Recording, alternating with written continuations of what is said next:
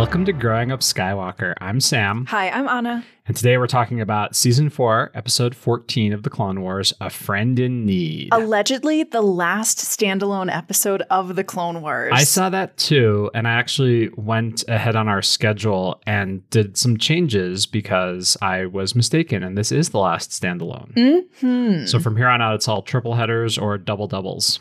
Whew. Yeah, we're we're getting our cholesterol on. So we start off and we are on Mandalore. We are in the city of Sundari. We're in Duchess Satine's throne room, or I guess conference room with Guernica behind her. And there's separatists talking with the Republic, and they're trying to have a peace conference. Yeah, remember when Padme and Ahsoka had an unsanctioned meeting with the separatists Mhm. back in the funding the war arc? Well, this is a sanctioned peace negotiations meeting that is happening on neutral ground, which is Mandalore. So they're having a very tough conversation where the separatists ask for their legitimacy and to be recognized as a legitimate government when all of a sudden who bursts in the door but Lux Bonteri, who has grown up a little bit, Mina Bonteri's son and a war orphan. and he walks to the podium and says, Dooku murdered my mother. And kind of just throws a wrench in the gears of everything. So the separatists are like, hey, this is completely out of order.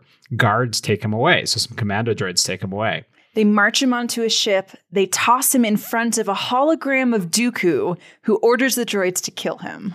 Right then, he also touches something on his wrist, which turns a light from red to green. Meanwhile, on the Republic side of the table, we have Padme and Ahsoka. And Ahsoka's like, gotta go to the bathroom, okay, bye. And she She goes after her man. she bursts through the door, and right as Dooku orders Lux's assassination, she kills the droids and they escape. They're chased by droids to the landing craft and have sent R2 ahead to start the engines and cause a huge diplomatic incident. So as they're flying away, Anakin phones in and is like, "Hey, so how are things? How's it going?" Sounds like you scuppered the peace negotiations double handedly. hmm And he's like, okay, fine. We'll we'll offer Lux uh, amnesty. As soon as he gets off the phone, Ahsoka turns around and badam, uh, Lux has a gun pulled on her, and she takes it from him like in one second. It's like, why are you doing this? You're not a fighter. You're a nerd. He's like, I have a plan. And she's like, okay, shooting me, not a good plan. Yeah. So his plan is to follow a third way. He's like, the separatists want to kill me. I can't be part of the Republic. I'm just going to kill Dooku. And I know some people on the planet of Carlac who will help me. And she's like, uh, this is a terrible idea. And he says, I'm afraid you'd say that and tasers her because he is actually reasonably clever. R2 comes by and is like, I heard there were meatbag problems. And Lux is like, she's just taking a nap. So Ahsoka wakes up. They've landed on the beautiful world of Carlac. It is a snow world with continual cherry blossoms going on. Absolutely gorgeous. She looks out the front window, sees A, that her lightsabers are gone, and B, that Lux is just standing out in front of the ship. So she storms out into the snow, and Mhm. Lux promptly meets up with a group of bona fide Mandalorian warriors. And oh my god, Bo Katan is there. it's the Death Watch. This is the first appearance of Bo Katan, and they are all about taking this information because they want to kill Dooku as well. so much happens in 15 seconds. We Mhm. meet Bo Katan, we see Death Watch. Ahsoka has to pretend to be Lux's fiance. They're like, "Who are you?" And she's like, "I'm his betrothed." And then Bo Katan slaps her on the ass. Mhm. It, it is a lot to handle. And R2 shows up and he's just like got on his little tiny arms two lightsabers that he found in a locker somewhere. And Ahsoka's like, no, no, no. And he's like, okay. And he hides them inside himself and joins them. And then he gets shoved on top of the speeder bike and he's so forlorn. And they go to the Death Watch camp.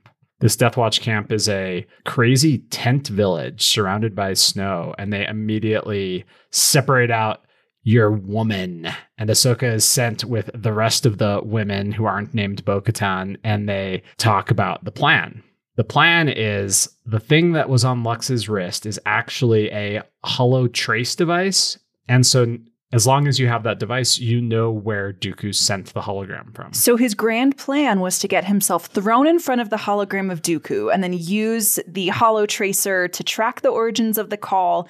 And now he just needs to give the coordinates to Death Watch so they Mhm. can dispose of Count Dooku. Now, importantly, the leader of Death Watch, Pre Vizsla, We're just getting a call back to everyone this yeah, episode. apparently he's had a falling out with Dooku and has a huge scar across his face and is very grouchy. Also, he's shaved his head and looks extremely terrifying now.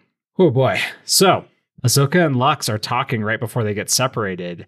And Ahsoka's like, What are you doing? What is the plan? And Lux sees Pre Vizsla coming in behind her, grabs her, and pulls her in for some hot tongue action. It is the second on screen kiss of the Clone Wars. it It is fantastic. Send help. I'm dying. This was the best. The the kiss is basically the only fun thing because then we start getting some clues that Death Watch is very bad news bears. Yes, because Ahsoka is thrown in with the local uh, princess, daughter of the chieftain, granddaughter of the chieftain, and she's like, "It's terrible. Death Watch showed up. They took all of our stuff. They're holding us hostage."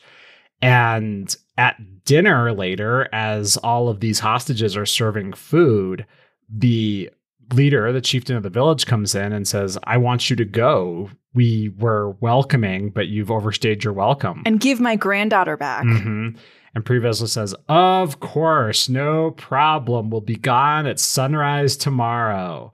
Cut to sunrise tomorrow. Well, there's one more important thing, which is what R2's been up to.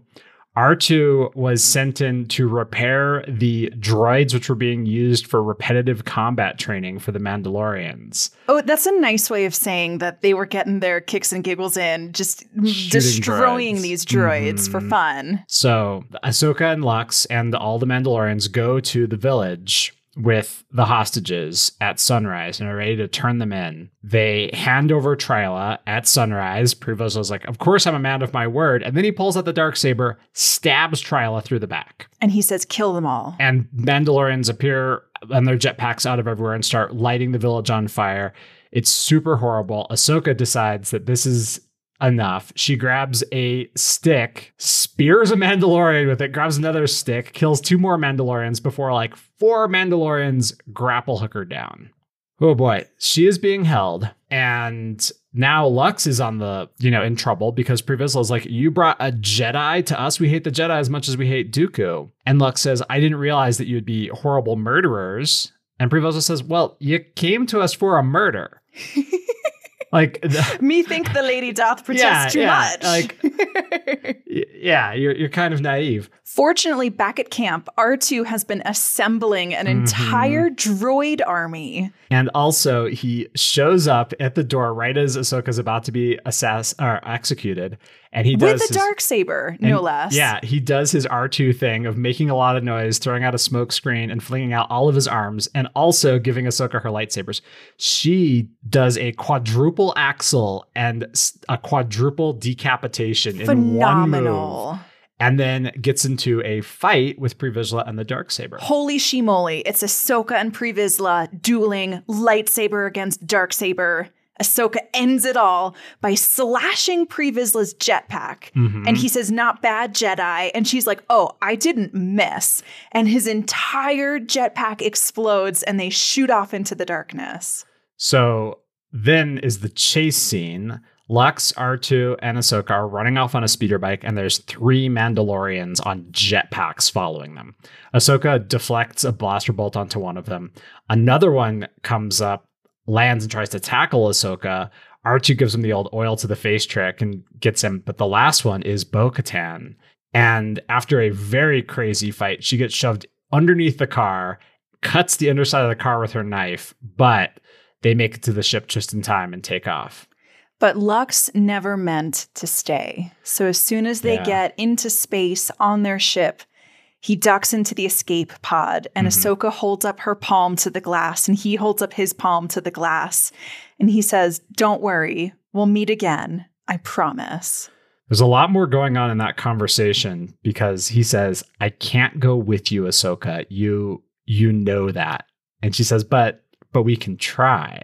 Try to change things together. We make a pretty good team, don't we?" Don't worry, we'll meet again. I promise. There's so much subtext going on in that Mm, conversation. Definitely want to talk about it. But that's the episode. Yeah, cut to cut to credits. This is a sweet one. This is a lot of fun. This was a phenomenal episode. This one was really good. What do you want to talk about? Uh, so the first thing I noticed was the ships. It's been a while since we saw Ahsoka, but there's some really cool ship art. They're flying Hmm. on a GX1 hauler, which is one of the starting ships in Outer Rim. Uh, It's a board game that we really yeah, like. and you should get it. It's it's fantastic. The Gauntlet ship that the Mandalorians have, and then the speeders. It's just kind of a classic Star Wars episode. The aesthetics all throughout are totally perfect on Carlac, um, on Sundari, but on Carlac with the snow and the cherry blossoms, and then the wooden village, and it would be a scene out of just about you know any samurai flick, except that there's Mandalorians on jetpacks around, and the cars aren't horses; they're they're speeder bikes and speeders. It's a very cool aesthetic, and the dichotomy of aesthetic is just stunning. Yeah, I read in some of the show notes that this episode was actually supposed to be set on another desert planet, but Dave Filoni didn't want anything connected to Tatooine in this episode. So he was like, okay, can you give me Japan in the middle of the Cherry Blossom Festival, but make it winter? Mhm. and then have Death Watch flying around on their jetpacks, and there's fire, and there's driving snow, and there's darkness and light. Mhm. It was a beautiful episode. The driving snow is a very uh, strong motif throughout this. Yeah, I like that a lot of our standalone Clone Wars episodes have snow in the background. I mean, it brings me back to Trespass, which is Yeah. probably one of the strongest standalone episodes, I think, in the Clone Wars so far. That is interesting, particularly because fast forward a bit, the Battle of Hoth, the scenes on Hoth and Empire Strikes Back are extremely strong as far as character building and storytelling, despite being a very small part of the arc.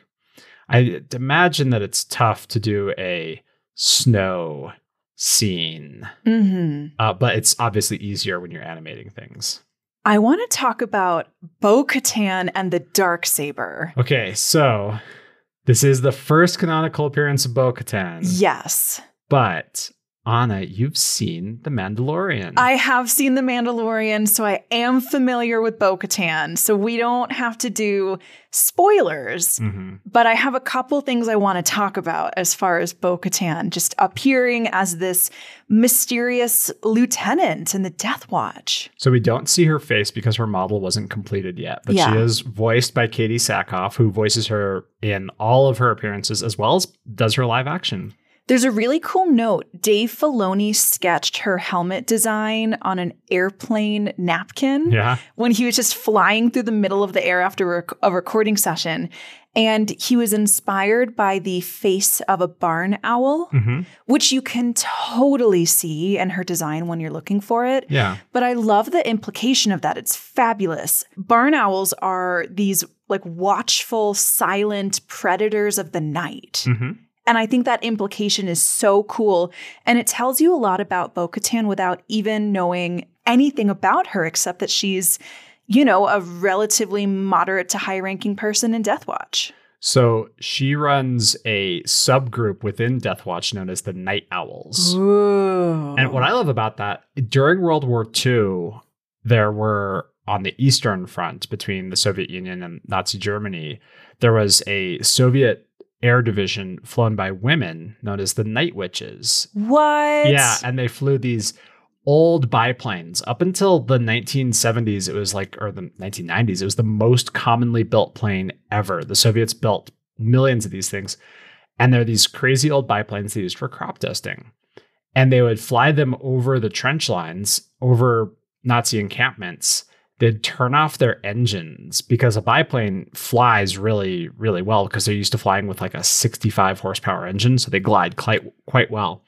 And then they would drop their bombs and the the planes were pretty quiet already. The nazis called them sewing machines but they were the night witches and the point of it was not to cause casualties it was to make sure that the nazis couldn't sleep Wow. but that was a huge part of the eastern front of world war ii and that's where i draw the inspiration for the night owls as well as being a predatory force. But Bo is by far the most dangerous opponent other than Pre Vizsla, but Pre Vizsla really relies heavily on his dark saber. Yeah, so I actually went back to my notes on the first Mandalore arc Mhm. when we covered that episode arc to see what exactly we find out about the dark saber.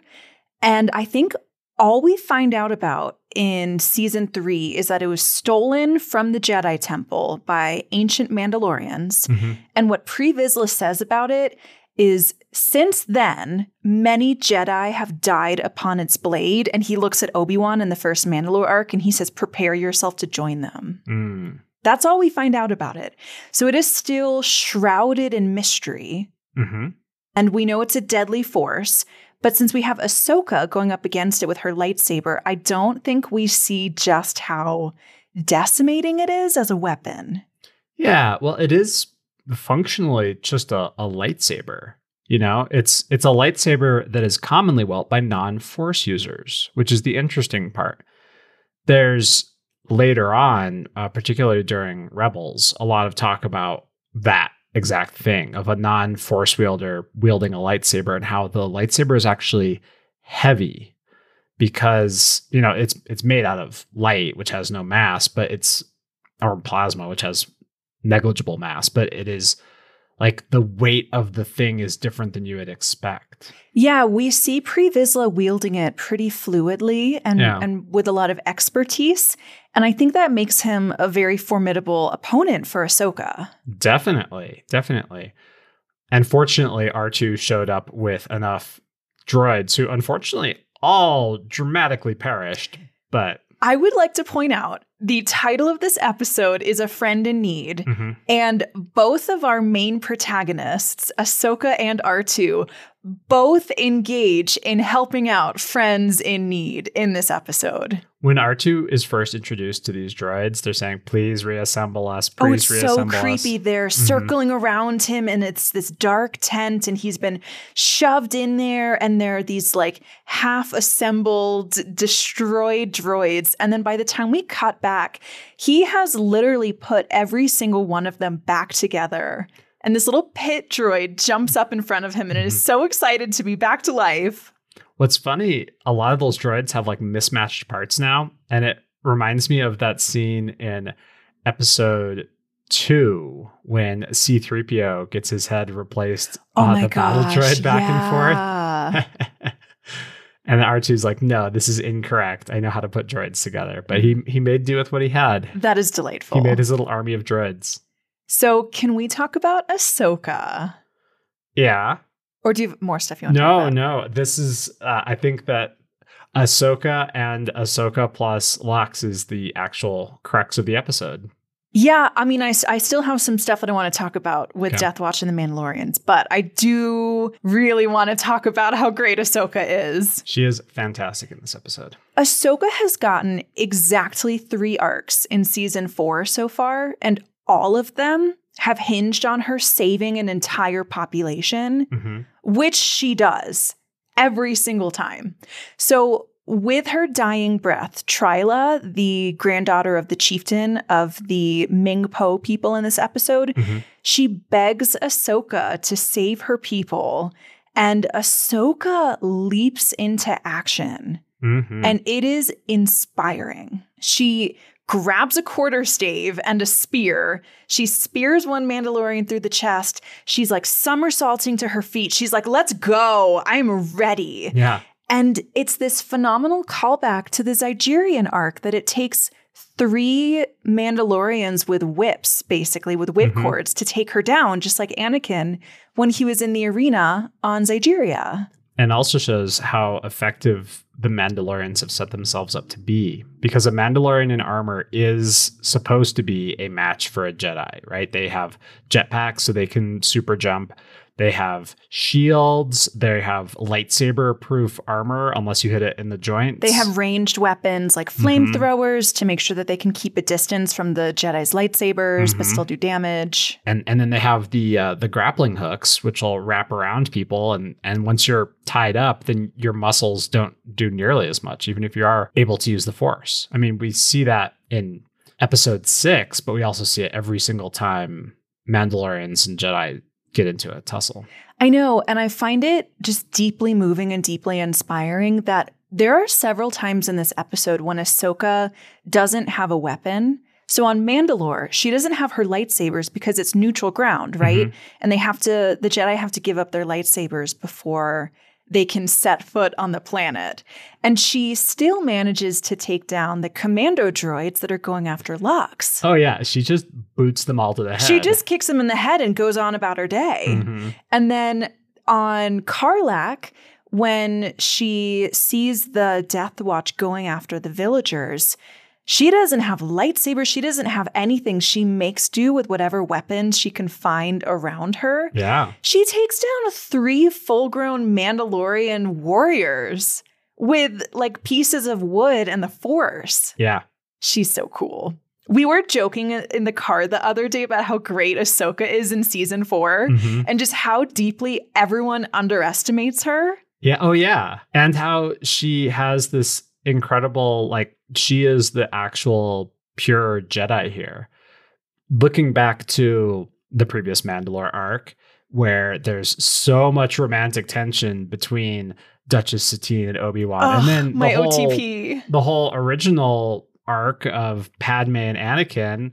And Ahsoka's like, look at all these men I didn't bang. Like, Okay, well, okay, hang on, hang on. So we were we were laughing in the car about the Mon Cala arc Mhm. when, you know, Ahsoka has the same job that Anakin and Obi-Wan did, which is to protect the fledgling monarch from their political enemies During and their war. civil wars. Yeah.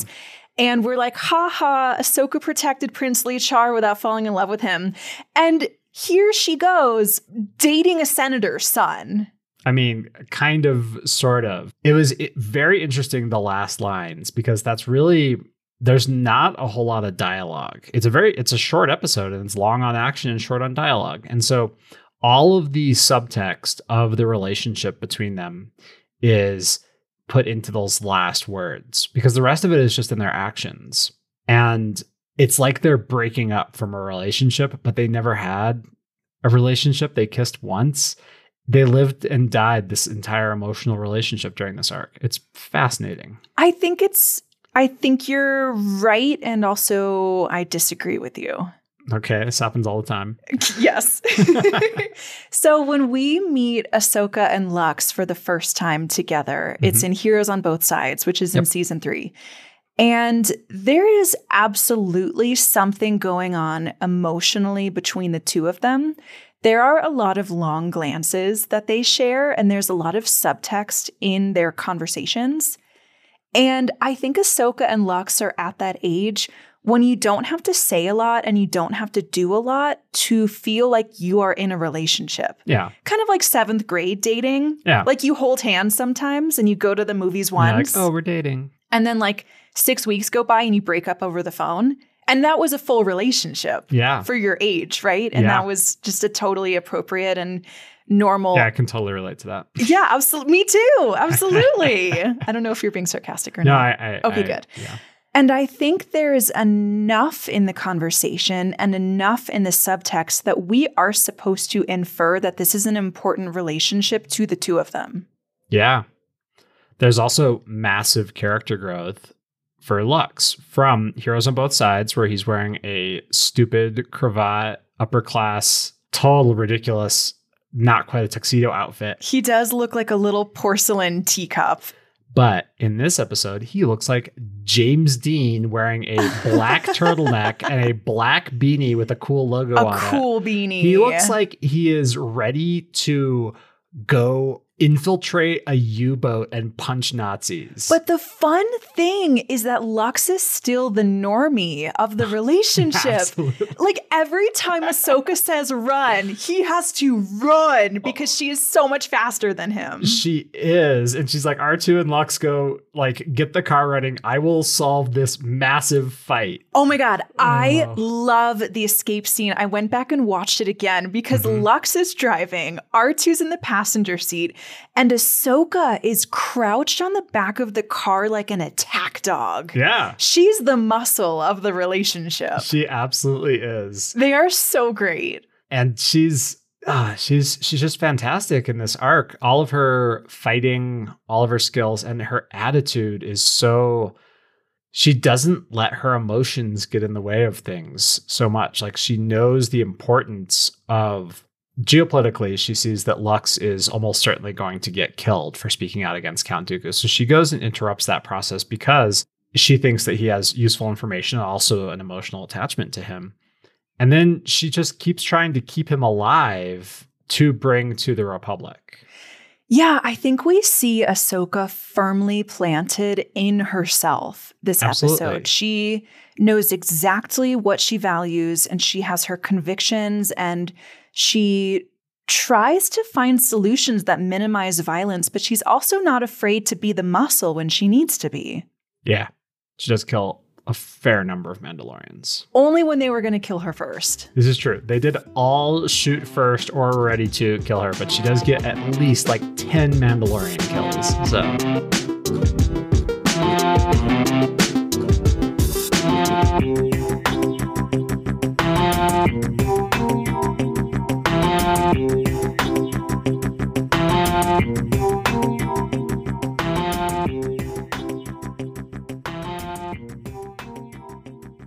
It's interesting that you bring up the geopolitical implications of this episode because that is one area that I thought this episode disappointed me. Oh, yeah?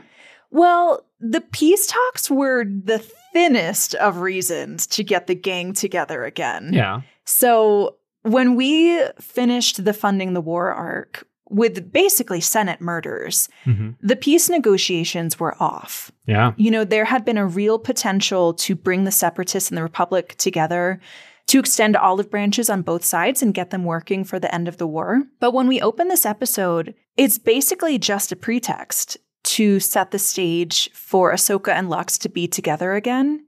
Hmm It had to take place on Mandalore, so Lux could be there because Mhm. that's the last place we saw him. They had to have Padme and Ahsoka together so we would remember the last time they were together, which was the funding the war arc. And the peace talks are uh, just immediately trashed. They're scuppered. hmm And we never hear about them again. Well, I mean, obviously, the war continues for another three seasons of Clone Wars and the first 20 minutes of episode three. So there's a fair bit more that needs to occur. Yeah, it it just feels flimsy to me. Yeah. I think there would have been another way to set up the episode without kind of dangling this carrot again of like, oh, and what if we can end the Clone Wars right now? Except, oh, wait, there's a convenient interlude. So the real problem there is that Lux and Ahsoka are not big movers and shakers. And so if we're going to have a Lux and Ahsoka episode, like you said, we need to have them meet. But then the implications of them meeting will set some things in motion, but it's not going to change drastically the course of the war in this exact moment. Anakin getting captured or something totally would. Padme getting captured totally has. Like that was the malevolence arc, right? When Padme Mm. gets captured. But Ahsoka is Ahsoka. She doesn't she's off doing her own thing. So another bit is that seeing uh, this this starts two balls rolling. And we've got little snowballs at the top of the mountain right now, but they will become avalanches. One of them is what's Death Watch up to? What's Bo Katan up to? What's Pre Vizsla up to? Yeah. because we thought that they were kind of sort of separatists, but now they're not. They're anti separatists. They're their own faction of terrorist Mandalorians. They have very few friends, a ton of enemies, and there's a lot fewer of them now, but they really dislike Ahsoka. And their military command structure has really fallen apart, right? When we first meet Death Watch in the Mandalore plot Mhm. in, I think that's season three. Yeah. They are a regimented, militaristic unit, right? Mhm. Their armor is shiny, they march in formation, they follow orders. And by the time we open on their camp in Carlac, they look like a biker gang. I mean, they are a biker gang. They're riding around on speeder bikes. Yeah, they're rowdy, they're ruffians, they're kidnapping peaceful servants, When- peaceful villagers to be their servants. when the chieftain comes in to ask them to leave, as he as Pre Vizsla says, yes, of course. As he's leaving, everyone's laughing. Yeah, you know what? Now that I think about it, when we were going over the first Mandalore arc, we talked a lot about the Mandalore ancient warrior culture in terms of Mhm. other warrior cultures. hmm And the feeling of that tent when they're having their feast and Ahsoka has to serve drinks and they laugh the chieftain out, it feels like a Viking hall, It does. just like lit by fire with these tables and benches filled with male warriors and their coarse and their anti peace. Another thing that adds to that, we only see it for a moment because Pre Vizsla mostly has his helmet off. But when he has his helmet on, it has jagged horns on it, Mm, which will matter. okay. Yeah. The other ball that gets set rolling is what is this third path that Lux is going to follow? He is not pro Republic because he thinks the Republic is corrupt, and he is, in fact, correct. But he also hates Dooku because Dooku killed his mom. So Lux is a war orphan. Yeah. We knew when we finished the Funding the War arc that his story was being left open. Mm-hmm. His father was killed by ARC troopers Or Anakin. Yeah. or Anakin. His mom was killed by the separatists, but really it was Dooku. Yeah. It's interesting that he chose to go after vengeance for his mom and not his dad, and that he chose Dooku as his target. I think two things there. One of them is that when his dad died, it was probably, you know, a combat zone death. And that has a little bit more fairness. And also his emotions would have been regulated by his mom. Yeah. And then his mom was advocating for peace. And at the moment she was, because if he knows that his mom was killed by Dooku, he knows that Dooku scuppered the peace process Hmm. which also like Padme and Ahsoka and everyone knows, but there's no way to like prove that, and there's no way to know that Dooku and Palpatine are working together. So he's he he doesn't consider that a fair kill. It's unfair that his mother, a non-combatant, was killed to sh- quiet to to continue the war. Okay. I yeah, I guess I I guess I can see that. My line of thinking with Lux is that if people were perfect, if they didn't have their judgment clouded, if they didn't have grief doing weird things to their brains, mm-hmm. Lux would have figured out that the correct course was to try to end the war entirely. Yeah. Because now he's seen two of the most important people in his life victims of both sides of the war Yeah. right? But instead, he scuppered the peace talks himself by barging in and accusing Dooku. And he had a grand plan, but he also kind of shattered the last effort of his mother, which was to try to end the war. I'm sure that his reasoning would be Dooku would have scuppered it one way or the other. I think, yeah, I think so. To me, in the moment, it felt like a real disservice to Mina's memory, but I can see that he thought he had a bigger plan. Yes, because if one way or the other, taking Dooku out will end the war. If you can. And that's why when he shows up and points a gun at Ahsoka, he's like, I'm going to take out Dooku. Ahsoka's like, give me that. You entire sit You down. jabroni. Sit down, you nerd. Like,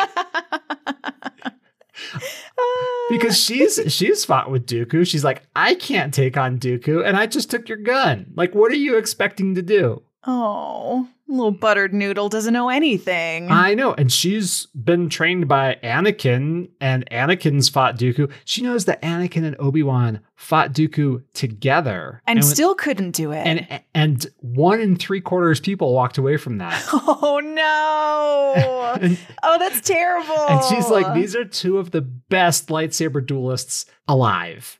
Like two of the And Ahsoka best. is, Mhm. you know, a formidable opponent in and of herself. And she was trained by these two. And she's like, Dooku has everyone who's whooped my butt has had their butt whooped by Dooku.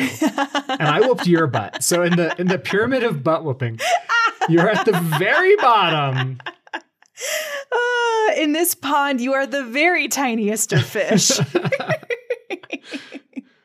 Oh my gosh. I wonder how that uh that actually interacts with the interplay, the attraction of their relationship and what roles they both expect the other to fulfill. Hmm, say more. So she definitely would consider herself the less naive and the more uh the one who would defend both of them. Yeah, she's the muscle. Yeah, and She's the alpha. and he considers himself the the man with the plan. Yeah, he thinks he's the alpha. Well, I mean that's a completely meaningless term, but they both think they're in charge. Okay. Yeah. They both think they're wearing the pants. Yeah. And it turns out that like that relationship is not something I- think that's going to work for either of them because they do have a strong attraction to each other, but they don't have and they have chemistry, but I don't know if they could make it work because they're both going to be like how are we going to prosecute this war that we've taken on ourselves? That's kind of what the line at the end says we can we can try to end this war together. I think the important part of that conversation for me was actually how unsure Ahsoka Yeah. was Mhm. about what would get him to stay. Mhm. So she runs up to the glass of the escape pod and he's there and she's scrambling for something to say to him to make him stay. Yeah.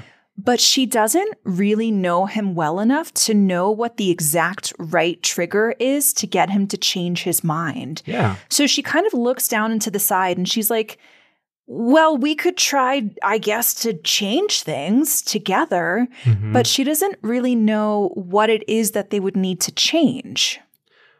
and what would need to change would be themselves because they Hmm. both have a strong view of their place in the world and the amount that they're willing to compromise does not result in their goals overlapping.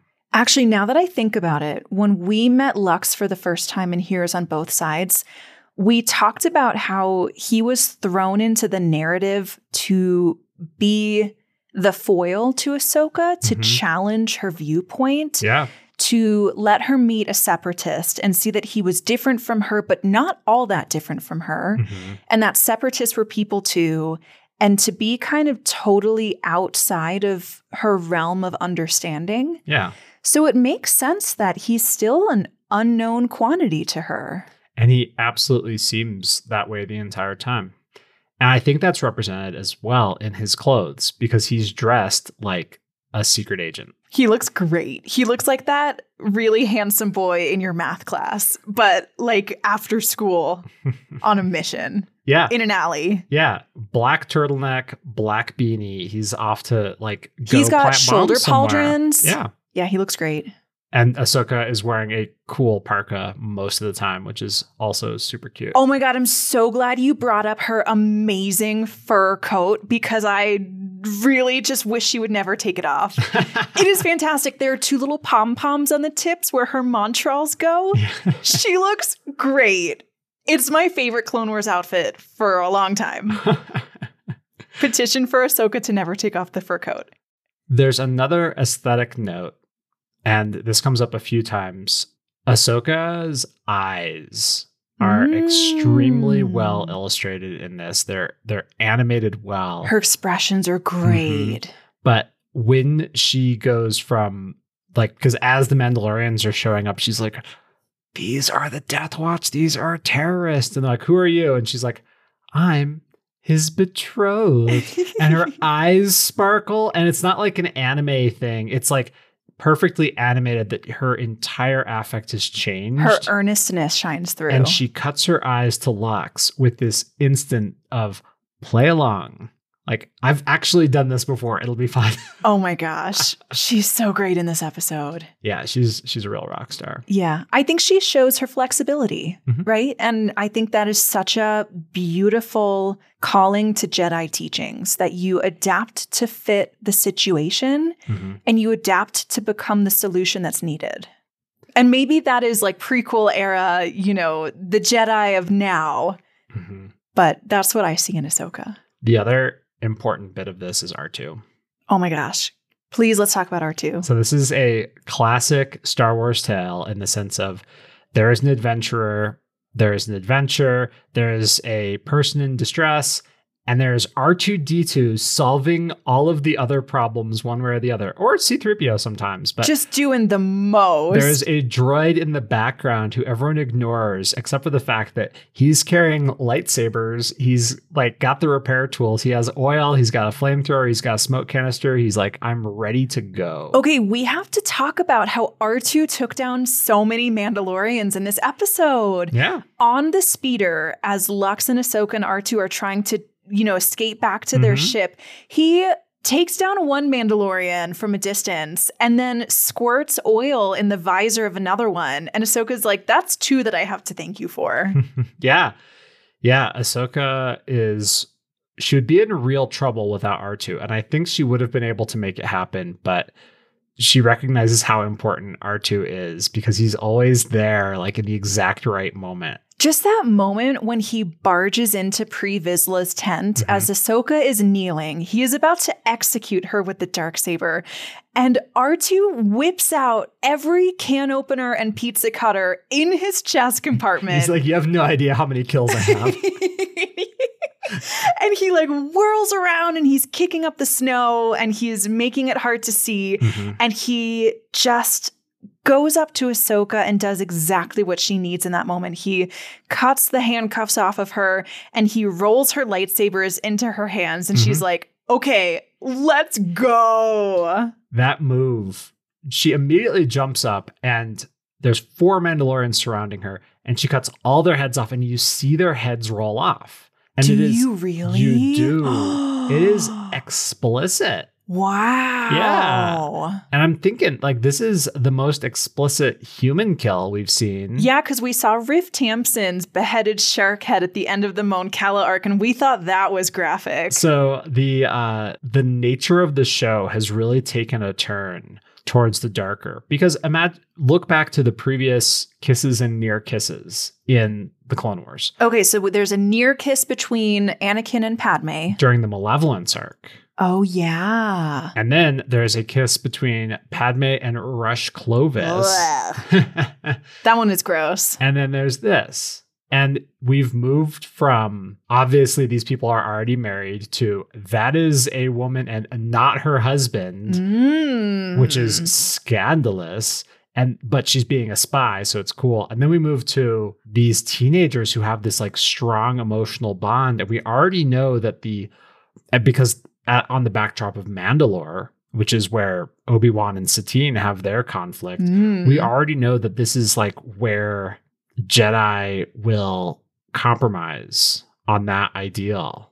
Hmm. Mandalore specifically? It seems like, but also that's the whole point of the episode in my mind is compromise. It starts off with compromise between the Republic and the Separatists for a peace deal. And then the whole thing is a conflict between Ahsoka and Lux to determine where they can compromise to move ahead together. Where they will bend and where they will hold firm. And yeah, then they have to break up at the end because Yeah. neither of them is ready or willing to compromise on their worldview. Yeah. Ooh. I think that is the crux of the episode. I think you're right. But you also now have me thinking that there's something in the water on Mandalore that makes all of these romantic subplots happen. and I'm so here for it. Well, Mandalore is a scoured planet, right? It's a post-apocalyptic wasteland with these big arcology cities left. Nothing like a post apocalyptic vista to bring people together, Sam. My final note is kind of future casting about Death Watch and the Mandalorian culture. Mhm. And it's really just a tiny thing. When the Clone Wars came out, we've talked about how Dave Filoni was painting the Mandalorians on a blank canvas. Yeah. The only Mandalorian we had ever met was Jango, and we only knew he was a Mandalorian because someone is like, oh, yes, that Mandalorian over there, Jango Fett, Well, we also knew Boba Fett. But and Boba Fett. Yeah. And now that we're in season four, we've seen two kinds of Mandalorians. We've seen the Mandalorian pacifist people who are actually on Mandalore Mhm. under Satine, Yep. who, by the way, looks fabulous as usual in this Mhm. episode. We love to see it. and we've also seen Death Watch, Yeah. which is a militaristic, semi terroristic splinter group who was on Concordia and is now kind of in exile. Yeah, or running around raiding. So I haven't seen all of the Clone Wars, and Sam, you have. Mm-hmm. When the Mandalorian show opened and we see Din Djarin, Mando, Mm-hmm. is it assumed that he's Death Watch? No. And that's all you can say? Yeah. Okay. I was kind of trying to probe and see if there were spoilers in front of us.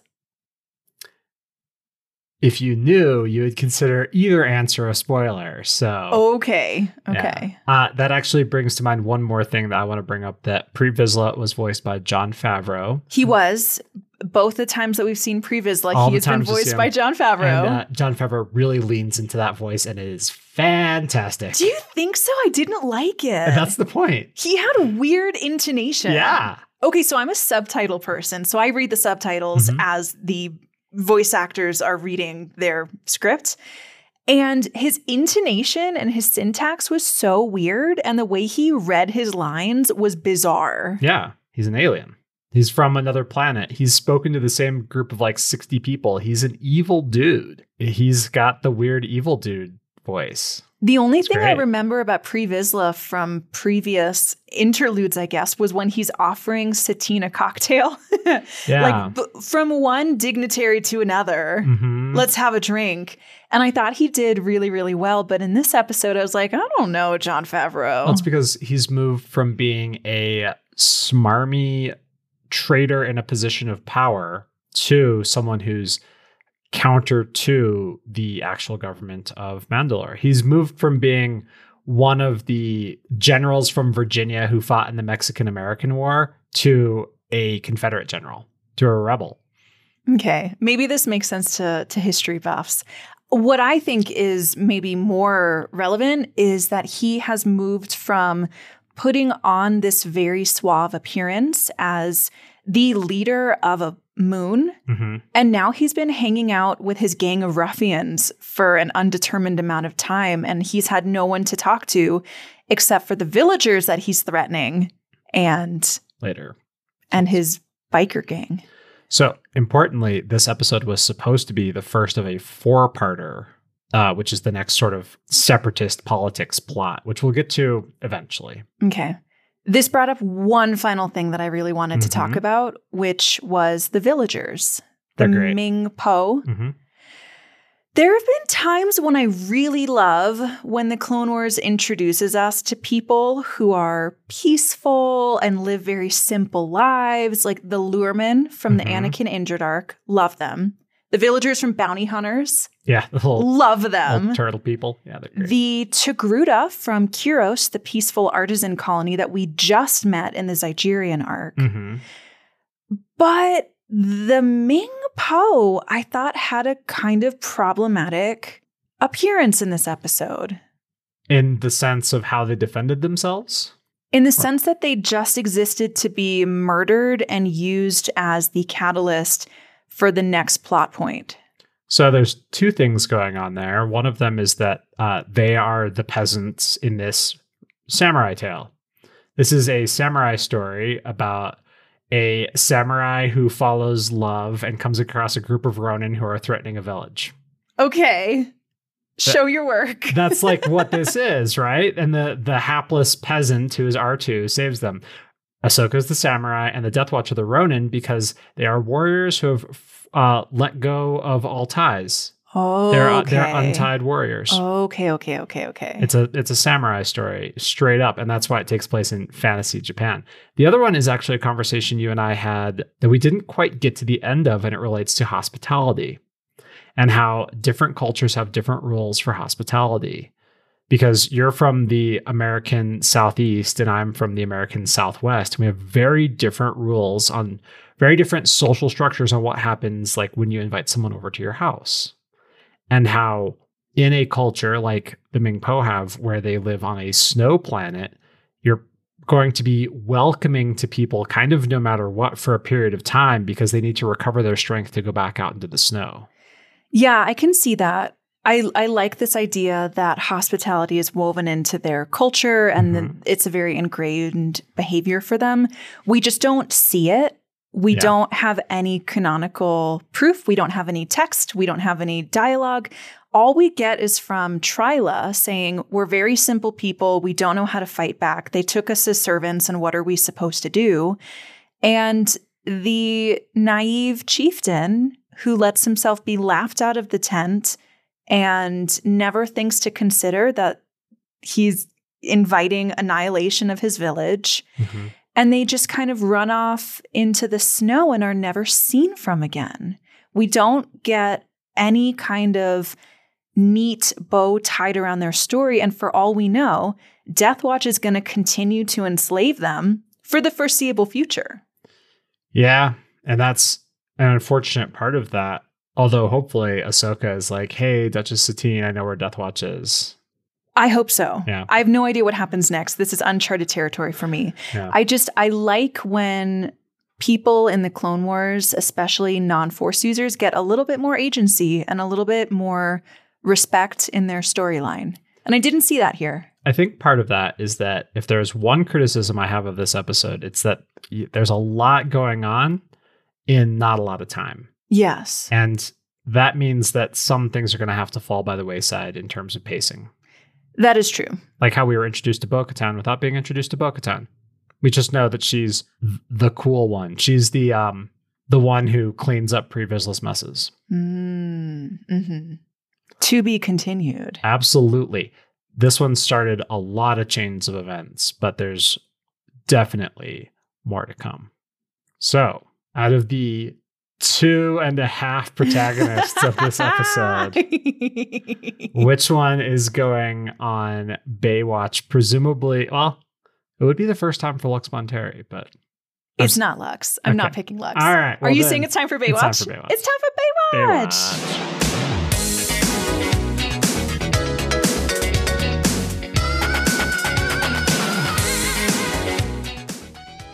I see strong arguments for other characters, but my heart says Ahsoka, and I'm naming Ahsoka this week's Bay. I think that's fair. This is an Ahsoka centric episode. We have enumerated all of Ahsoka's fantastic qualities, and I don't think I have to go into them again. I just see Ahsoka growing into herself more and more every time we see her. hmm And I think this is a beautiful coming of age episode for her. I love to see her getting a romantic subplot. I think that's great. I think it would be weird to have a teenage warrior not have some kind of brush with romance Mm. unless there was another better reason for it, but there's That not. explains my high school, yeah. teenage warriors say um No romance. she's strong, she's flexible, she's principled. She has gone from this skinny 13 year old Padawan in the Clone Wars movie who gets herself into messes and can't really get herself out of them Mhm. to a ferocious, formidable warrior who can come in and wreck your entire plan. Absolutely. And who isn't afraid of anything. You know, she's sitting there about to be executed by the dark saber, and she's like, I'm sure things are gonna work out. She's utterly fearless. Yeah, the the beautiful moment is that when she is kneeling in front of Pre Vizsla, she just closes her eyes Mm-hmm. and it it feels like she's just like getting good with the force. Yeah. She's like, "All right, whichever way this goes, I'm going to do a little quick meditation. I'm going to get cool with the force and I'm ready for whatever happens." Mm-hmm. So she has this beautiful blend of being a strong warrior. And then we also get to see a little bit of a gentler side to her, too, which is falling in love. Yeah. I love to see someone containing multitudes, especially a Jedi. Mm-hmm. Ugh, so great. It's Ahsoka. She deserves it. Yeah. Who is your Bay? I gotta go with Ahsoka. Okay. Mhm. Strong, strong arguments for R2, but I thought one of us was going to choose R2. no, R2's fun, but you know, Ultimately, the droid Okay. army has dubious uh, utility. It did. It was a um, you know, in D&D parlance, it was like a one round distraction or something. Yeah, yeah, Like, yeah, yeah. Everyone gets advantage on this roll because the tech droid did a distraction. A really great diversion. Yeah, but that's it's a diversion. It felt like it could have been important, but it was not, which is fine. I think it might have been more important if this wasn't a one shot. Or if the droids had survived. Yeah. Pour one out for our droid friends. Jeez. I know, like that. I thought that was so weird that they wanted to be reassembled when they must have known that they just would have been shot to pieces again. Yeah, but if you had to go to your death missing all of your limbs versus standing heroically before your defeat, which one would you choose? Eh, standing heroically. Fair enough. And the droids, of course, were like, "Thank you. We will do what you ask." And R2's like, "Hey, can you like let's go let's go punch them all. Let's just unite. Droid rights unite." Who is R2 in the samurai story? Is he like the cool general? No, no. R2 is the he's the fool. He is the audience stand-in. The fool. He is the fool. He is he is the hapless peasant who No. No, no. He is the uh he is the the Sancho.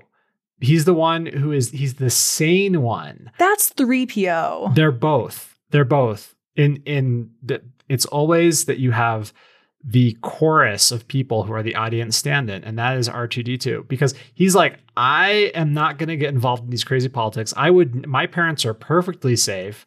I do not like I'm not going to put my life on the line for revenge. And the only thing I could do was help my fellows.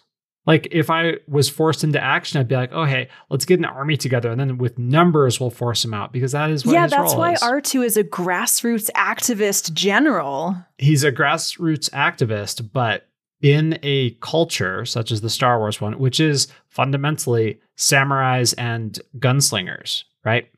That is the great man heroic age. And R2 is a space communist trash can. So he he is all about numbers. That's his de- deal. He's not a hero. Even in the uh, C3PO and R2 arc, he's not a hero, despite the fact that he guillotined the king. If he's not a hero, then he is he sure is heroic. that is the difference. I'm sorry, I'm gonna go name a band Space Communist Trash Cans and nobody can stop me.